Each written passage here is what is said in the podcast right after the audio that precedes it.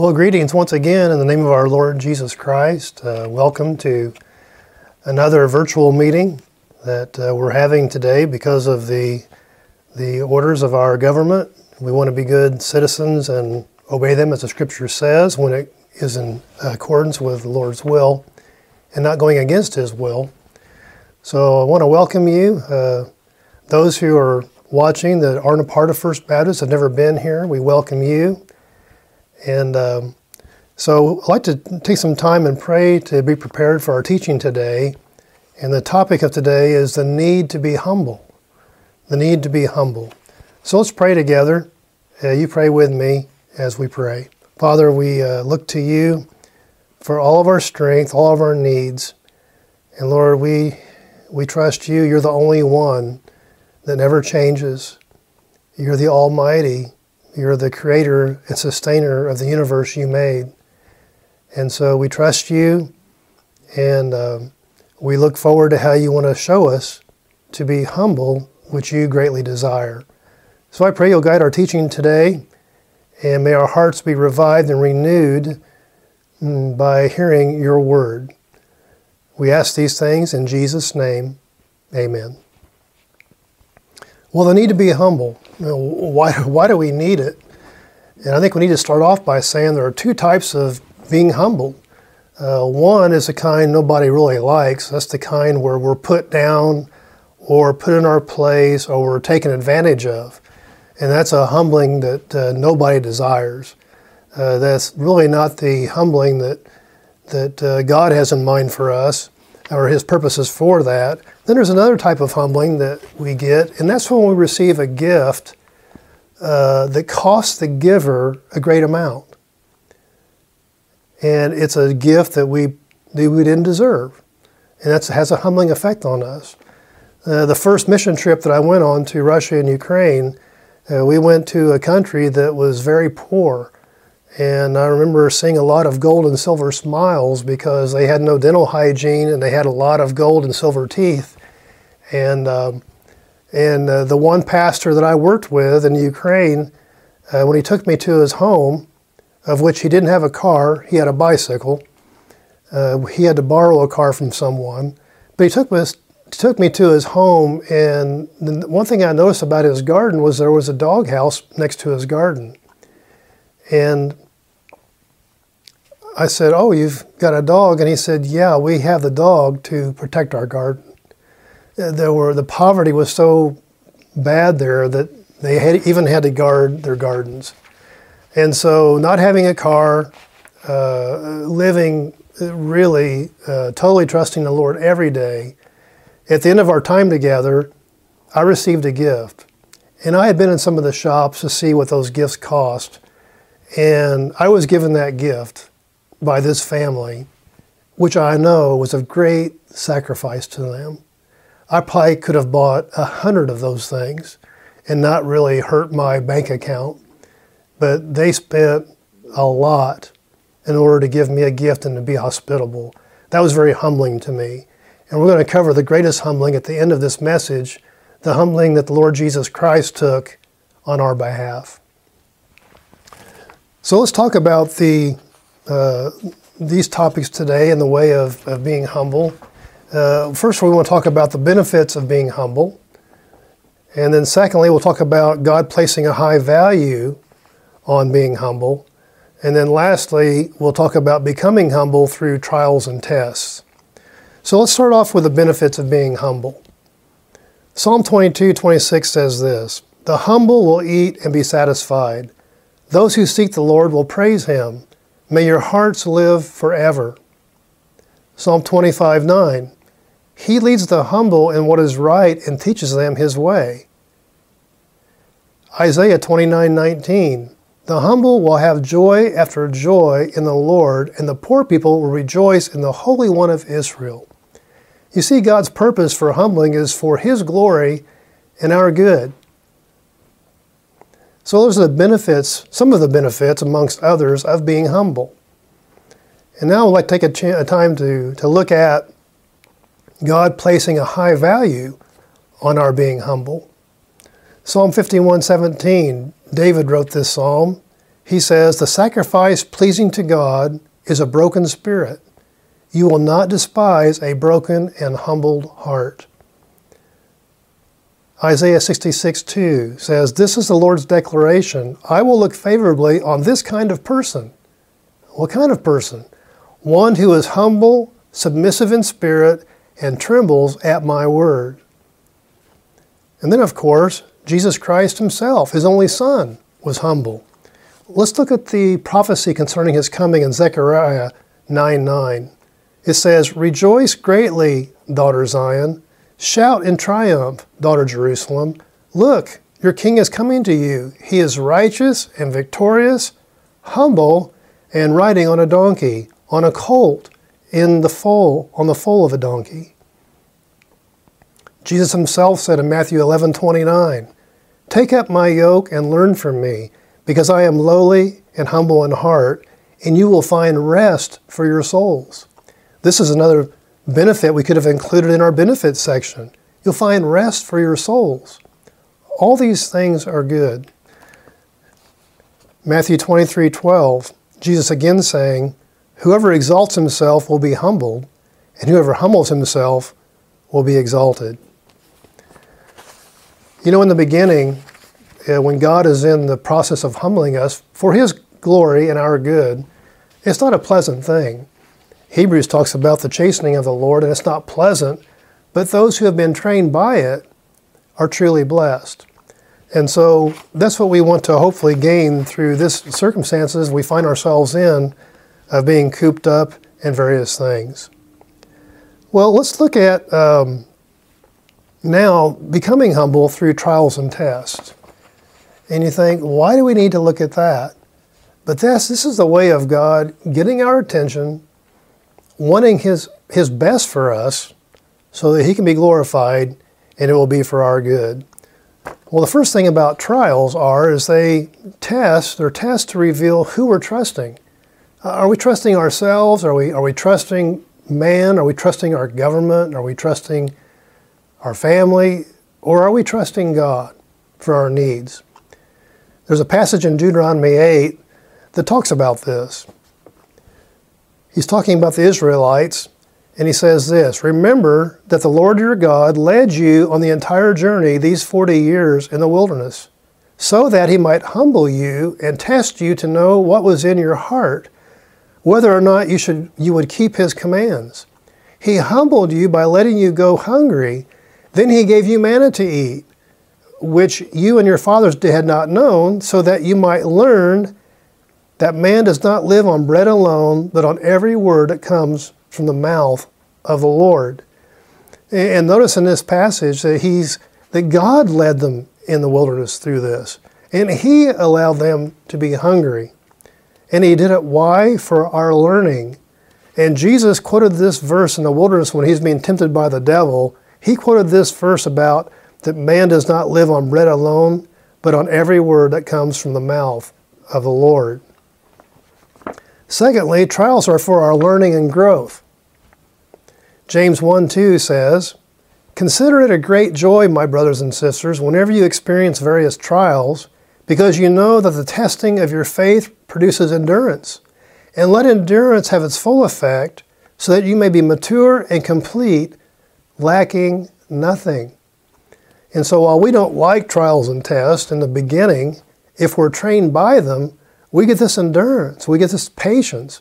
And I think this uh, uh verse most fitting in this time of being uh, cooped up in the house, uh, cooped up on your property, not being able to get out, uh, is challenging us to be patient with those we love and with uh, many that we need to be patient with. But again, it's for our good. God always humbles us for our good. Well, He's always trying to get our attention, not just in this most recent way, but He does it in order to humble us. He has change in mind when it comes to challenging circumstances He allows in our lives. And what is that? Is to gain his perspective on our situation. You know, just recently, uh, Lori and I were watching our grandkids uh, over in Indy, and uh, the boys, two of our grandsons, we were watching while our granddaughter was being born.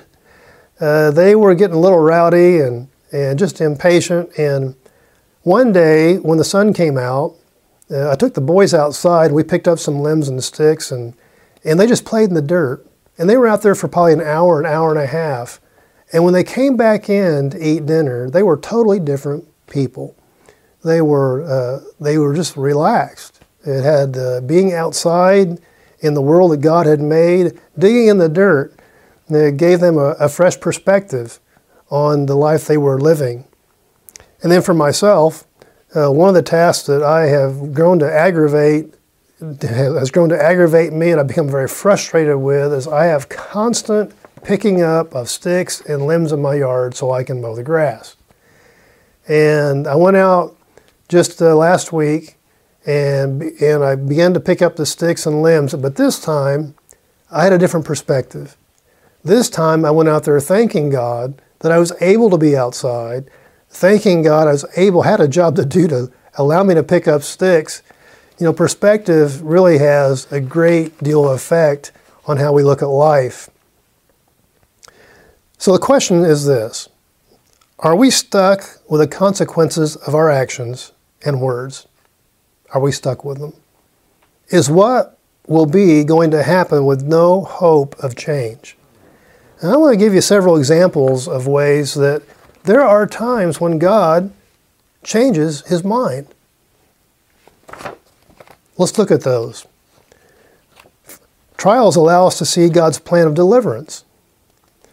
Rehoboam had become king, and this is when this is what the word says about Rehoboam.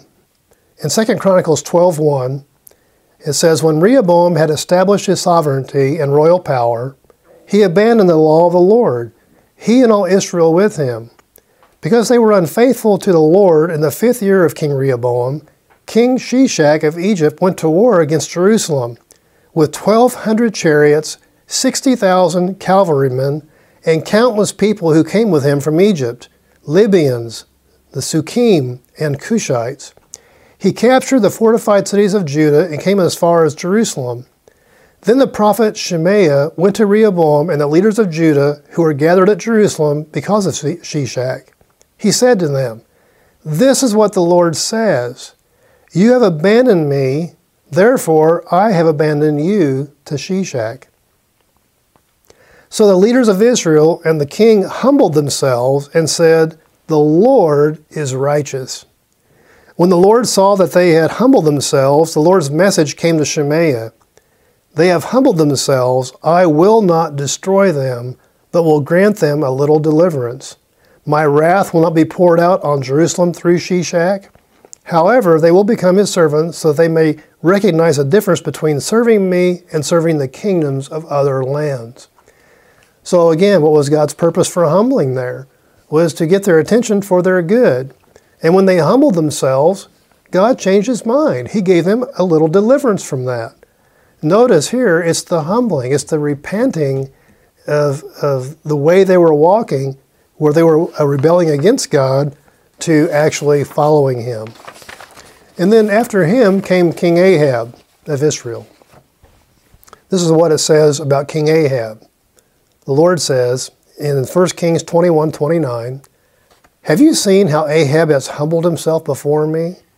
I will not bring the disaster during his lifetime, because he has humbled himself before me. I will bring the disaster on his house during his son's lifetime. Here again, we see God's intention of bringing destruction and disaster on Ahab. What changed? Why was the disaster delayed? It was because of one thing and one thing alone. He humbled himself. That's it. The one way we can uh, have any hope of changing our circumstances is by humbling ourselves. Then after him came King Hezekiah. This is how he was humbled. In 2 Chronicles 32 24, in those days Hezekiah became sick to the point of death, so he prayed to the Lord and he spoke to him and gave him a miraculous sign. However, because his heart was proud, Hezekiah didn't respond according to the benefit that had come to him. So there was wrath on him, Judah and Jerusalem. Read that again. So there was wrath on him, Judah and Jerusalem. Then Hezekiah humbled himself for the pride of his heart, he and the inhabitants of Jerusalem, so the Lord's wrath didn't come on them during Hezekiah's lifetime. So, lastly, uh, about the, the, the reason for trials and tests. Uh, trials are for those who don't know the Lord to come to know Him as the God of grace and mercy through His Son, Jesus Christ. Now, to know here means to recognize and glorify God and show gratitude to Him. Again, a total change of heart, a, a humble, submissive attitude toward Him. And this is really greatly illustrated in King Manasseh. You know, we just read where Hezekiah was on his deathbed, so to speak, and he prayed to God, and God gave him more life. I think He gave him 15 more years to live. And in that time, uh, Manasseh was born to him. Well, Manasseh didn't turn out like King Hezekiah. King Hezekiah made many, many reforms. He actually brought uh, spiritual renewal and revival to the nation of Israel. And uh, so you would think that uh, his sons would, would grow up in that godly home and see that revival and renewal and carry on. But not so with Manasseh. Let's read together in 2 Chronicles 33 9. So Manasseh caused Judah and the inhabitants of Jerusalem to stray so that they did worse evil than the nations the Lord had destroyed before the Israelites. The Lord spoke to Manasseh and his people, but they didn't listen. So he brought them against he brought against them the military commanders of the king of Assyria. They captured Manasseh with hooks, bound him with bronze shackles, and took him to Babylon. When he was in distress, he sought the favor of the Lord his God and earnestly humbled himself before the God of his ancestors. He prayed to him, and the Lord was receptive to his prayer.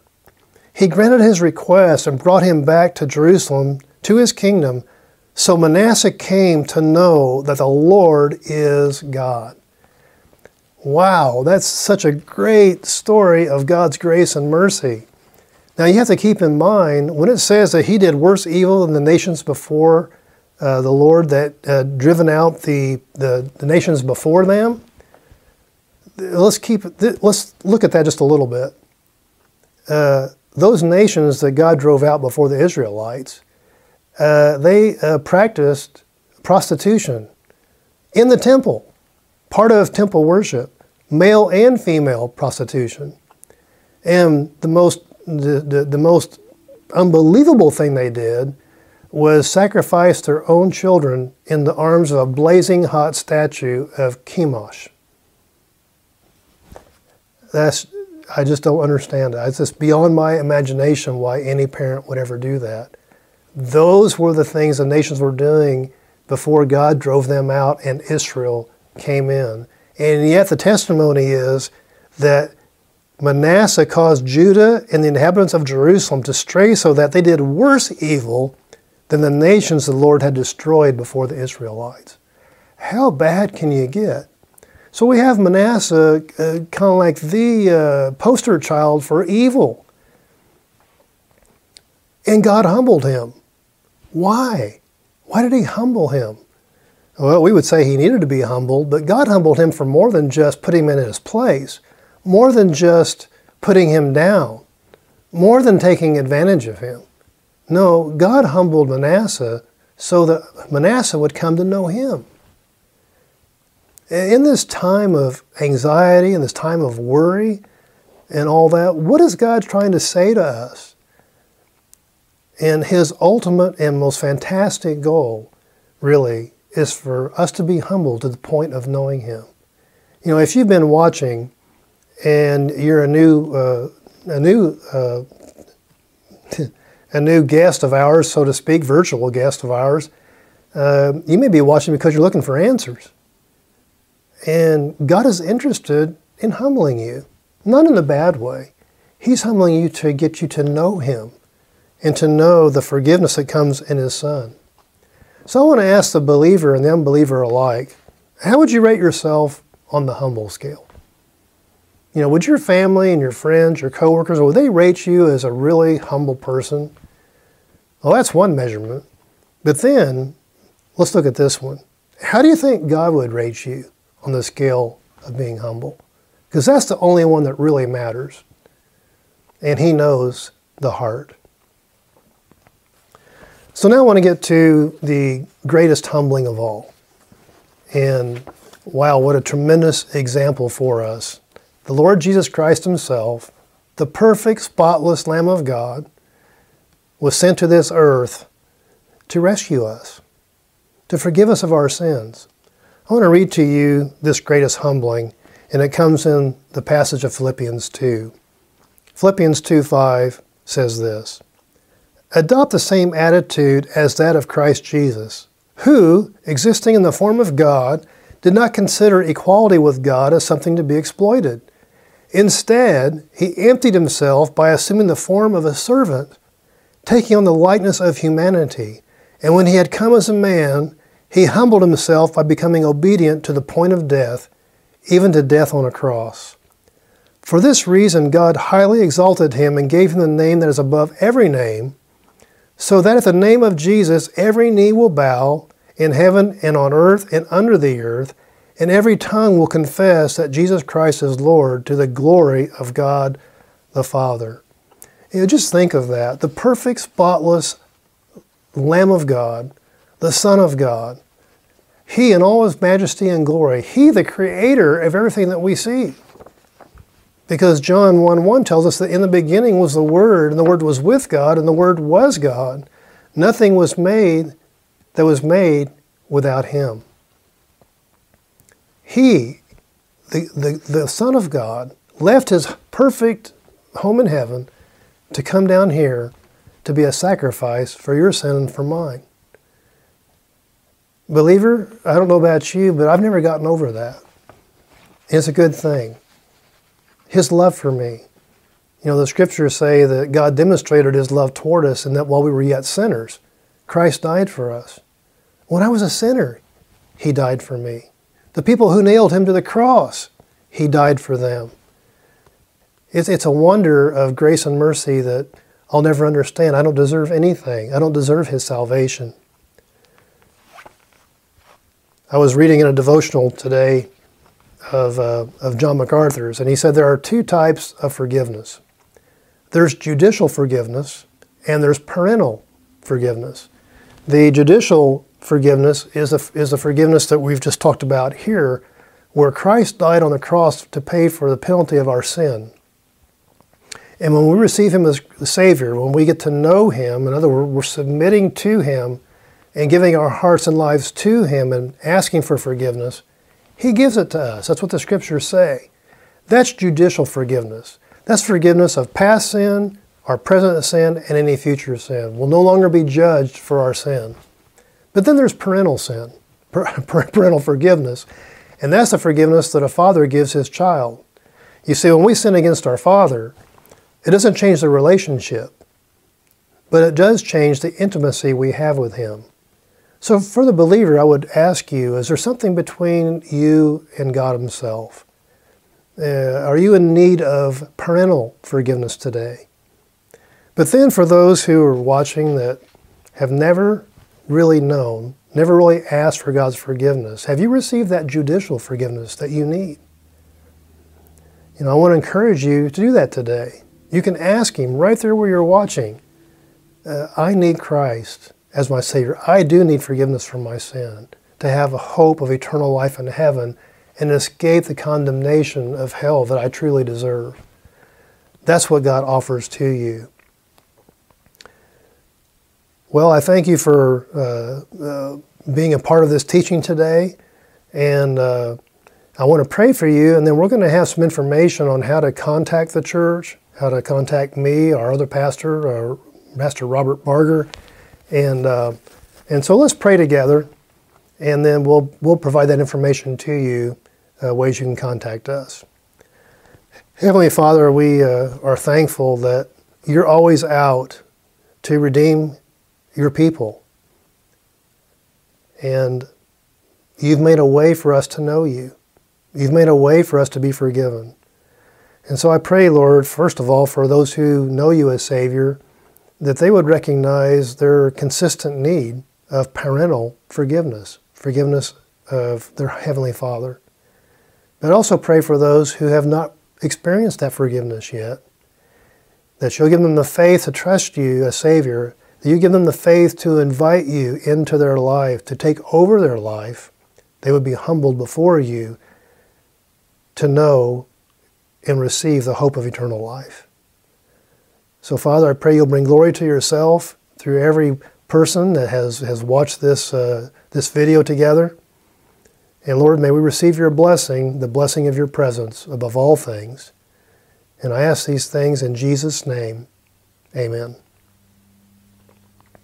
Well, if listening to the message today you would like to know more, uh, we have ways for you to communicate with us. Uh, on the screen, you'll be seeing uh, the way to contact the, the church office. Uh, you can leave a message for, for me. You can leave a message for Pastor Robert. Uh, if you want to talk to someone personally, we can actually have a meeting with you, uh, those in the community that would like to talk. You know, if you, you can call or you can email, there's also email information on the screen as well. Now, if you have a question about what I said today, if you have any other questions about life, about the scripture, about the Bible, uh, please send those in. In fact, some of your questions uh, that you have may inform some of our midweek uh, postings or podcasts and how we answer those. So please, if you have questions or you just want to talk, you can give a call. If you want to be have some counsel, please do that. We can meet in person or we can meet virtually now with uh, uh, Facebook Messenger. We have other many avenues of uh, ways to communicate on video so we can practice social distancing as well. But if you want to meet in person, we can and practice social, social distancing here at the church. So also check out our website. If you're wanting to know more about our church, please go to the website. There's lots of information there and also contact information there as well. So until the next time, uh, may the Lord bless you and keep you, make his, his face shine upon you, and give you peace. Amen.